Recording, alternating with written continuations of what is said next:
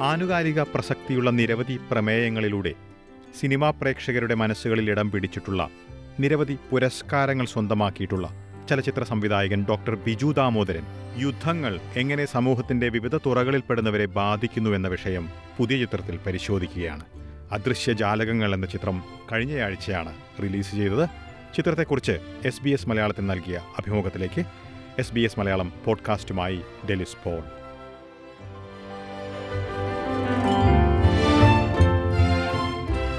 നമസ്കാരം doctor Biju Damodaran S B S radio മലയാളത്തിലേക്ക് സ്വാഗതം. നമസ്കാരം നമസ്കാരം. ഡോക്ടർ ബിജു താങ്കൾ സംവിധാനം ചെയ്ത അദൃശ്യ ജാലകങ്ങൾ രാജ്യാന്തര ചലച്ചിത്രമേളകളിൽ ശ്രദ്ധേയമായി കഴിഞ്ഞിട്ടുള്ള ഈ ചിത്രത്തിന്റെ പ്രമേയവും മറ്റും ശ്രോതാക്കൾക്കായി ഒന്ന് ആദ്യം വിശദീകരിക്കാമോ? ആ ദൃശ്യജാലകങ്ങൾ നമ്മളിപ്പോൾ കഴിഞ്ഞ ആഴ്ചയാണത് സിനിമ റിലീസ് ചെയ്തത്. ടൊവിനോയും നിമിഷയുമാണ് പ്രധാന വേഷങ്ങളിൽ അഭിനയിക്കുന്നത്.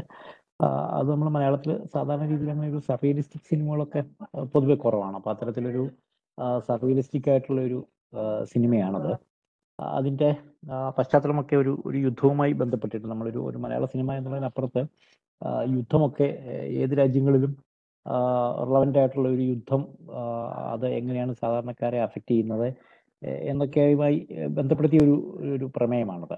അത്തരത്തിൽ വളരെ സാധാരണക്കാരായ മനുഷ്യരുടെയും എന്നാൽ നമ്മളൊരു കേരളത്തിലല്ലാതെ ഏത് രാജ്യത്തും പ്ലേസ് ചെയ്യാവുന്ന തരത്തിലുള്ള ഒരു സ്റ്റോറിയാണ് സിനിമ. ഞങ്ങൾ രണ്ടായിരത്തി ഇരുപത്തിരണ്ട് ഓഗസ്റ്റ് സെപ്റ്റംബർ മാസങ്ങളിലായിരുന്നു അതിന്റെ ഷൂട്ട്. പിന്നീട് അതിന്റെ പോസ്റ്റ് പ്രൊഡക്ഷൻ ഏകദേശം ഒരു ഏതാണ്ട് ഒരു ഒരു വർഷത്തോളം വേണ്ടി വന്നു. ഒരു എട്ട് ഒമ്പത് മാസത്തിന് മുകളിൽ അതിന്റെ പോസ്റ്റ് പ്രൊഡക്ഷൻ വേണ്ടി വന്നു. കാരണം വളരെയേറെ സൗണ്ട് അതിന്റെ മ്യൂസിക് നമ്മൾ റിക്കി കേജ് എന്ന് പറഞ്ഞൊരു മൂന്ന് മൂന്ന് തവണ ഗ്രാമി വിന്നർ ആയിട്ടുള്ള ഒരു മ്യൂസിക് ഡയറക്ടറാണ് അതിന്റെ മ്യൂസിക് ചെയ്തിട്ടുള്ളത്.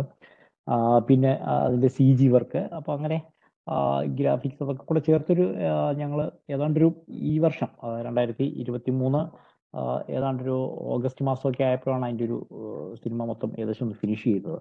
അപ്പോൾ അതിനുശേഷം അതിന്റെ ഒരു ഫെസ്റ്റിവലിലേക്ക് അതിന്റെ ഒരു പ്രീമിയറിന് വേണ്ടിയിട്ട് പിന്നെ നവംബറിലാണ് അതിന്റെ ഫെസ്റ്റിവൽ പ്രീമിയർ ഉണ്ടായത്. അതിനുശേഷം ഇമ്മീഡിയറ്റ് റിലീസ് ചെയ്യായിരുന്നു.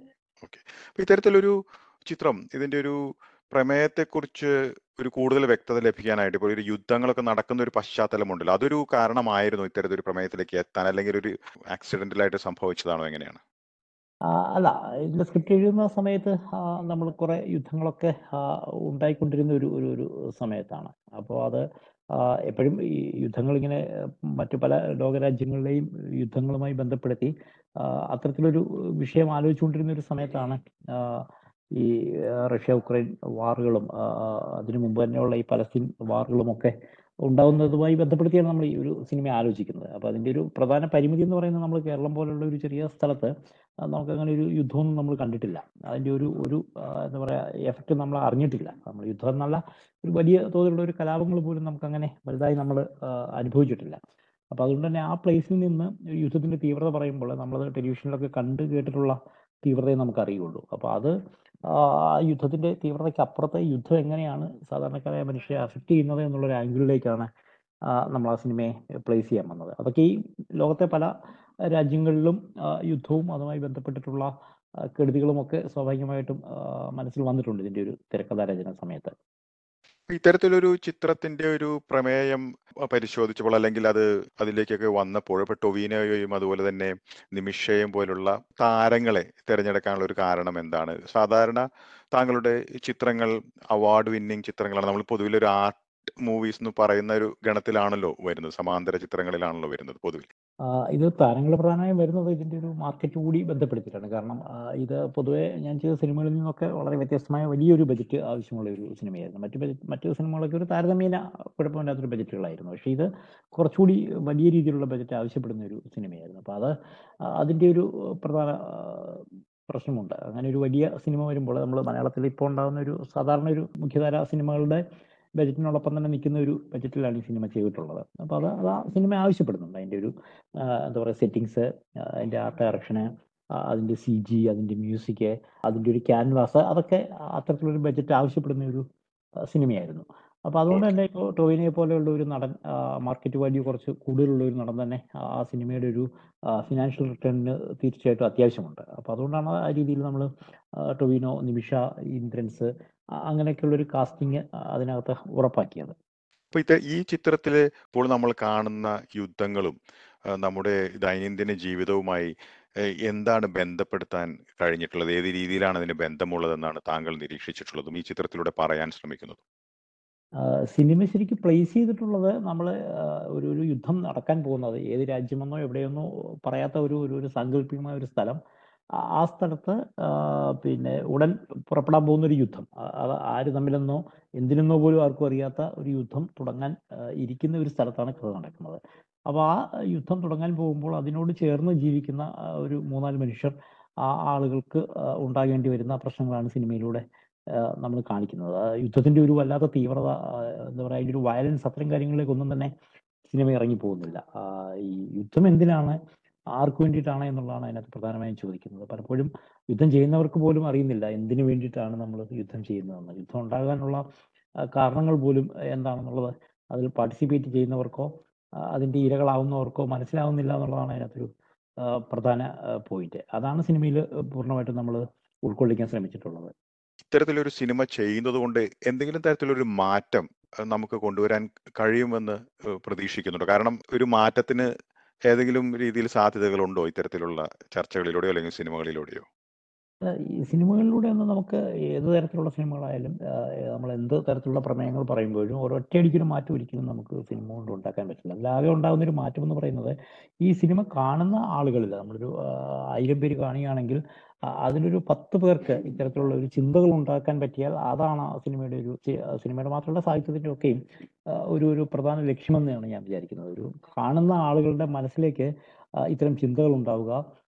ഇതിങ്ങനെയാണല്ലോ ഇങ്ങനെയാണെങ്കിൽ എത്ര നന്നായിരുന്നു എന്നൊക്കെയുള്ള ഒരു തരത്തിലേക്കുള്ള ഒരു ചിന്തകൾ കുറച്ച് ആളുകളിലേക്ക് അവരെ എന്താ പറയുക അവരുടെ ചിന്തകളെ നന്നാക്കുക ഒരു വിപുലീകരിക്കുക എന്നുള്ളൊരു സങ്കല്പമാണ് നമുക്ക് എല്ലാത്തരം സാഹിത്യ സൃഷ്ടികൾക്കും ഉണ്ടാകുന്നത്. അത് വായിക്കുമ്പോൾ നമ്മൾ കുറച്ചുകൂടി നല്ല മനുഷ്യരാകുന്നു. കുറച്ചുകൂടി നമ്മൾ ആളുകൾ ആളുകളെ സ്നേഹിക്കാൻ പഠിക്കുന്നു. കുറച്ചുകൂടി പ്രകൃതിയെ സ്നേഹിക്കാൻ പഠിക്കുന്നു. അത്തരത്തിൽ ഒരു ഒരു സ്നേഹത്തിന്റെ എലമെന്റ് നമ്മളിലേക്ക് കൊണ്ടുവരിക എന്നുള്ളതാണ് എല്ലാ കലകളുടെയും ഒരു പ്രധാന ലക്ഷ്യം. അപ്പൊ അത്തരത്തിലുള്ള ഒരു മാറ്റമാണ് നമുക്ക് ഉണ്ടാകുന്നത് അങ്ങനെ കൂടുതൽ ആളുകൾ ചിന്തിക്കുമ്പോൾ ആ എണ്ണം കൂടുമ്പോൾ സ്വാഭാവികമായിട്ടും അതിന്റെ ഒരു മാറ്റം അവർ ഉൾപ്പെടുന്ന ഒരു സമൂഹത്തിൽ ഉണ്ടാകുമെന്നുള്ളതാണ് എന്റെ ഒരു വിചാരം.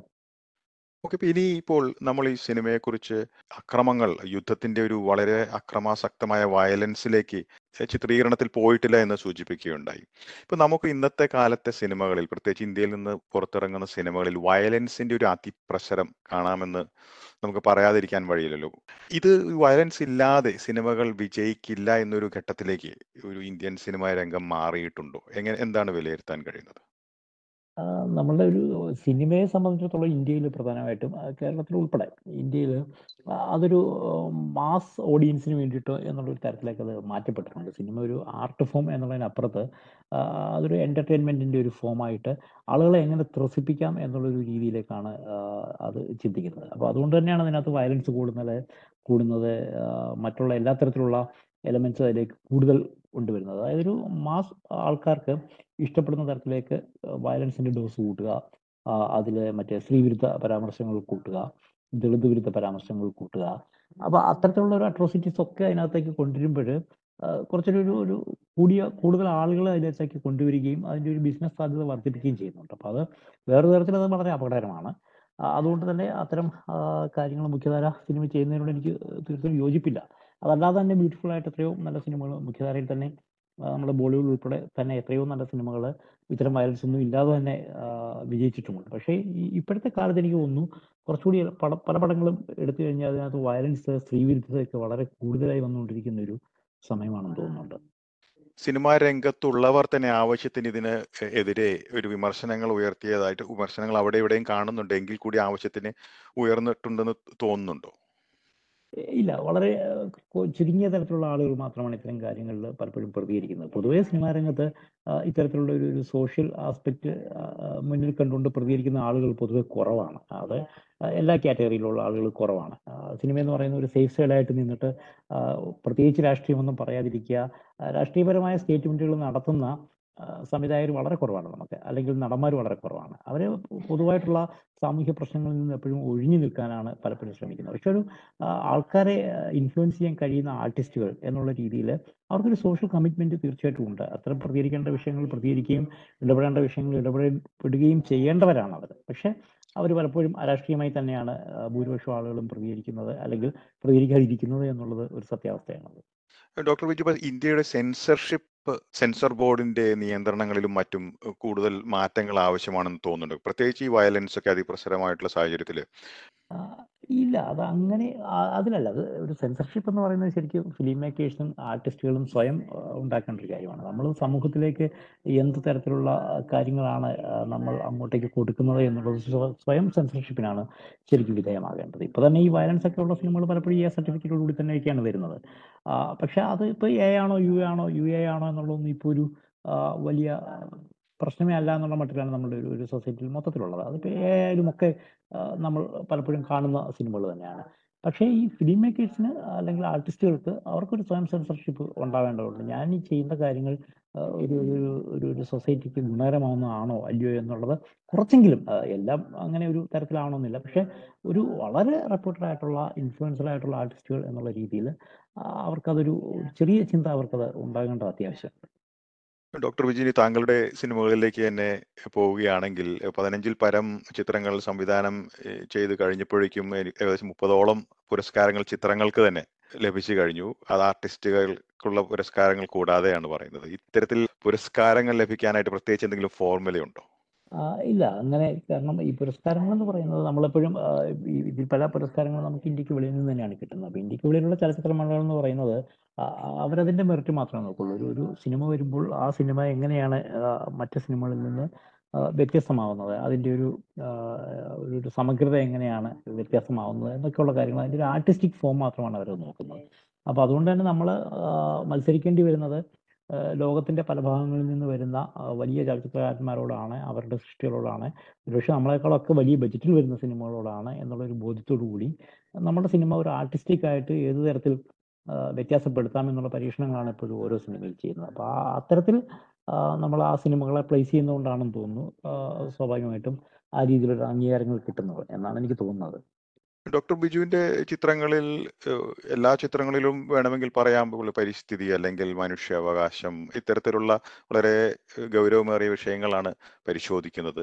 ഇത്തരത്തിലൊരു സന്ദേശം ഒരു ചിത്രത്തിൽ വേണമെന്ന് നിർബന്ധമുണ്ടോ?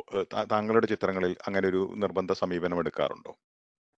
ഇല്ല ഇല്ല. അങ്ങനെയില്ല. കാരണം നമ്മൾ എപ്പോഴും ഏത് വിഷയത്തെ പറ്റി ഒരു സിനിമ ചെയ്യുമ്പോഴും ഒരു സന്ദേശ ചിത്രമാകാതിരിക്കണം എന്നാണ് ഞാനും വിചാരിക്കുന്നത്. അത് പക്ഷെ പറയുന്ന വിഷയങ്ങൾ നമ്മൾ പറയുന്ന പോലെ മനുഷ്യാവകാശ പ്രശ്നങ്ങൾ പരിസ്ഥിതിയുമായി ബന്ധപ്പെട്ട വിഷയങ്ങൾ പാർശ്വവൽക്കരിക്കപ്പെട്ടവരുടെ വിഷയങ്ങൾ ഇത്തരം വിഷയങ്ങൾ സാധാരണ രീതിയിൽ സിനിമകളിൽ അങ്ങനെ കൂടുതലായിട്ട് ഉണ്ടാവാറില്ല. നമ്മുടെ ഫിലിം മേക്കേഴ്സ് പലരും അത്തരം വിഷയങ്ങൾ സിനിമയ്ക്ക് വിഷയമാക്കാറില്ല. അപ്പോൾ അത്തരം സിനിമകൾ ഉണ്ടാകുന്നത് മലയാളത്തിലും ഇന്ത്യയിലും അത്തരം സിനിമകൾ ഉണ്ടാകുന്നത് വളരെ കുറവാണ്. അപ്പോൾ അത്തരത്തിൽ ഈ ഇതുകൂടി ഇവർ കൂടി ഉൾപ്പെട്ടതാണ് ഈ സൊസൈറ്റി. നമ്മളിപ്പോൾ മാർജിനൈസ്ഡ് ആയിട്ടുള്ള ആളുകൾ ദളിതായിട്ടുള്ള ആളുകൾ സ്ത്രീകൾ അവർക്ക് കൂടി ഉൾപ്പെട്ടതാണ് നമ്മുടെ സൊസൈറ്റി. അപ്പൊ അവർക്ക് അവരുടെ അവരുമായി ബന്ധപ്പെട്ട വിഷയങ്ങൾ കൂടി സിനിമയിലൂടെ നമ്മൾ അഡ്രസ്സ് ചെയ്യേണ്ടതുണ്ട്. അപ്പൊ ഞാനെപ്പോഴും സിനിമ ചെയ്യുമ്പോൾ അത്തരത്തിലുള്ള എന്താ പറയുക ഈ സിനിമയിൽ കാര്യമായി പ്രതിപാദിക്കാതിരിക്കുന്ന ആളുകളുടെ അത്തരത്തിൽ അണ്ടർ പ്രിവിലേജഡ് ആയിട്ടുള്ള ആളുകളുടെ വിഷയങ്ങൾ സിനിമയിലേക്ക് കൊണ്ടുവരിക എന്നുള്ളതാണ് ഞാൻ കൂടുതലും ഫോക്കസ് ചെയ്യുന്നത്. അതൊരു മെസ്സേജസ് എന്നുള്ളതല്ല. അവരുടെ ലൈഫ് അവരുടെ ഒരു സിറ്റുവേഷൻ അവരുടെ ഒരു സോഷ്യൽ റിയാലിറ്റി ഇതൊക്കെ സിനിമയിലേക്ക് കൊണ്ടുവരികയും ഇങ്ങനെയും ആളുകൾ ഉണ്ട് എന്ന് നമ്മൾ ബോധ്യപ്പെടുത്തുകയും ചെയ്യുക എന്നുള്ളതാണ് ഒരു പ്രധാന കടമയായിട്ട് തോന്നുന്നത്. എന്തായാലും എല്ലാവിധ ആശംസകളും നേരുന്നു. വളരെയധികം നന്ദി doctor doctor Biju Damodaran S B S മലയാളത്തിന്റെ ശ്രോതാക്കൾക്കായി ഇത്രയും നേരം സംസാരിച്ചതിന്. താങ്ക് യു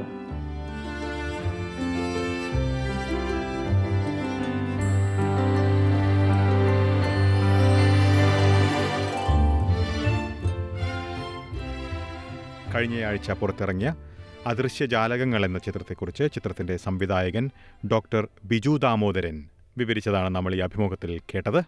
കഴിഞ്ഞയാഴ്ച തിയേറ്ററുകളിൽ റിലീസ് ചെയ്ത ചിത്രം ഒ ടി ടി പ്ലാറ്റ്ഫോമിൽ ഈ ആഴ്ചയാണ് പുറത്തിറങ്ങുന്നത്. സമാനമായിട്ടുള്ള അഭിമുഖങ്ങൾ എസ് ബി എസ് മലയാളത്തിന്റെ വെബ്സൈറ്റിൽ നിന്നും ഫേസ്ബുക്ക് പേജിൽ നിന്നും കേൾക്കാൻ കഴിയും. കൂടാതെ S B S audio app Spotify Apple podcast Google Play എന്നിവയിലും കേൾക്കാവുന്നതാണ്. ഇന്നത്തെ പോഡ്കാസ്റ്റ് അവതരിപ്പിച്ചത് ഡെലിസ് പോൾ.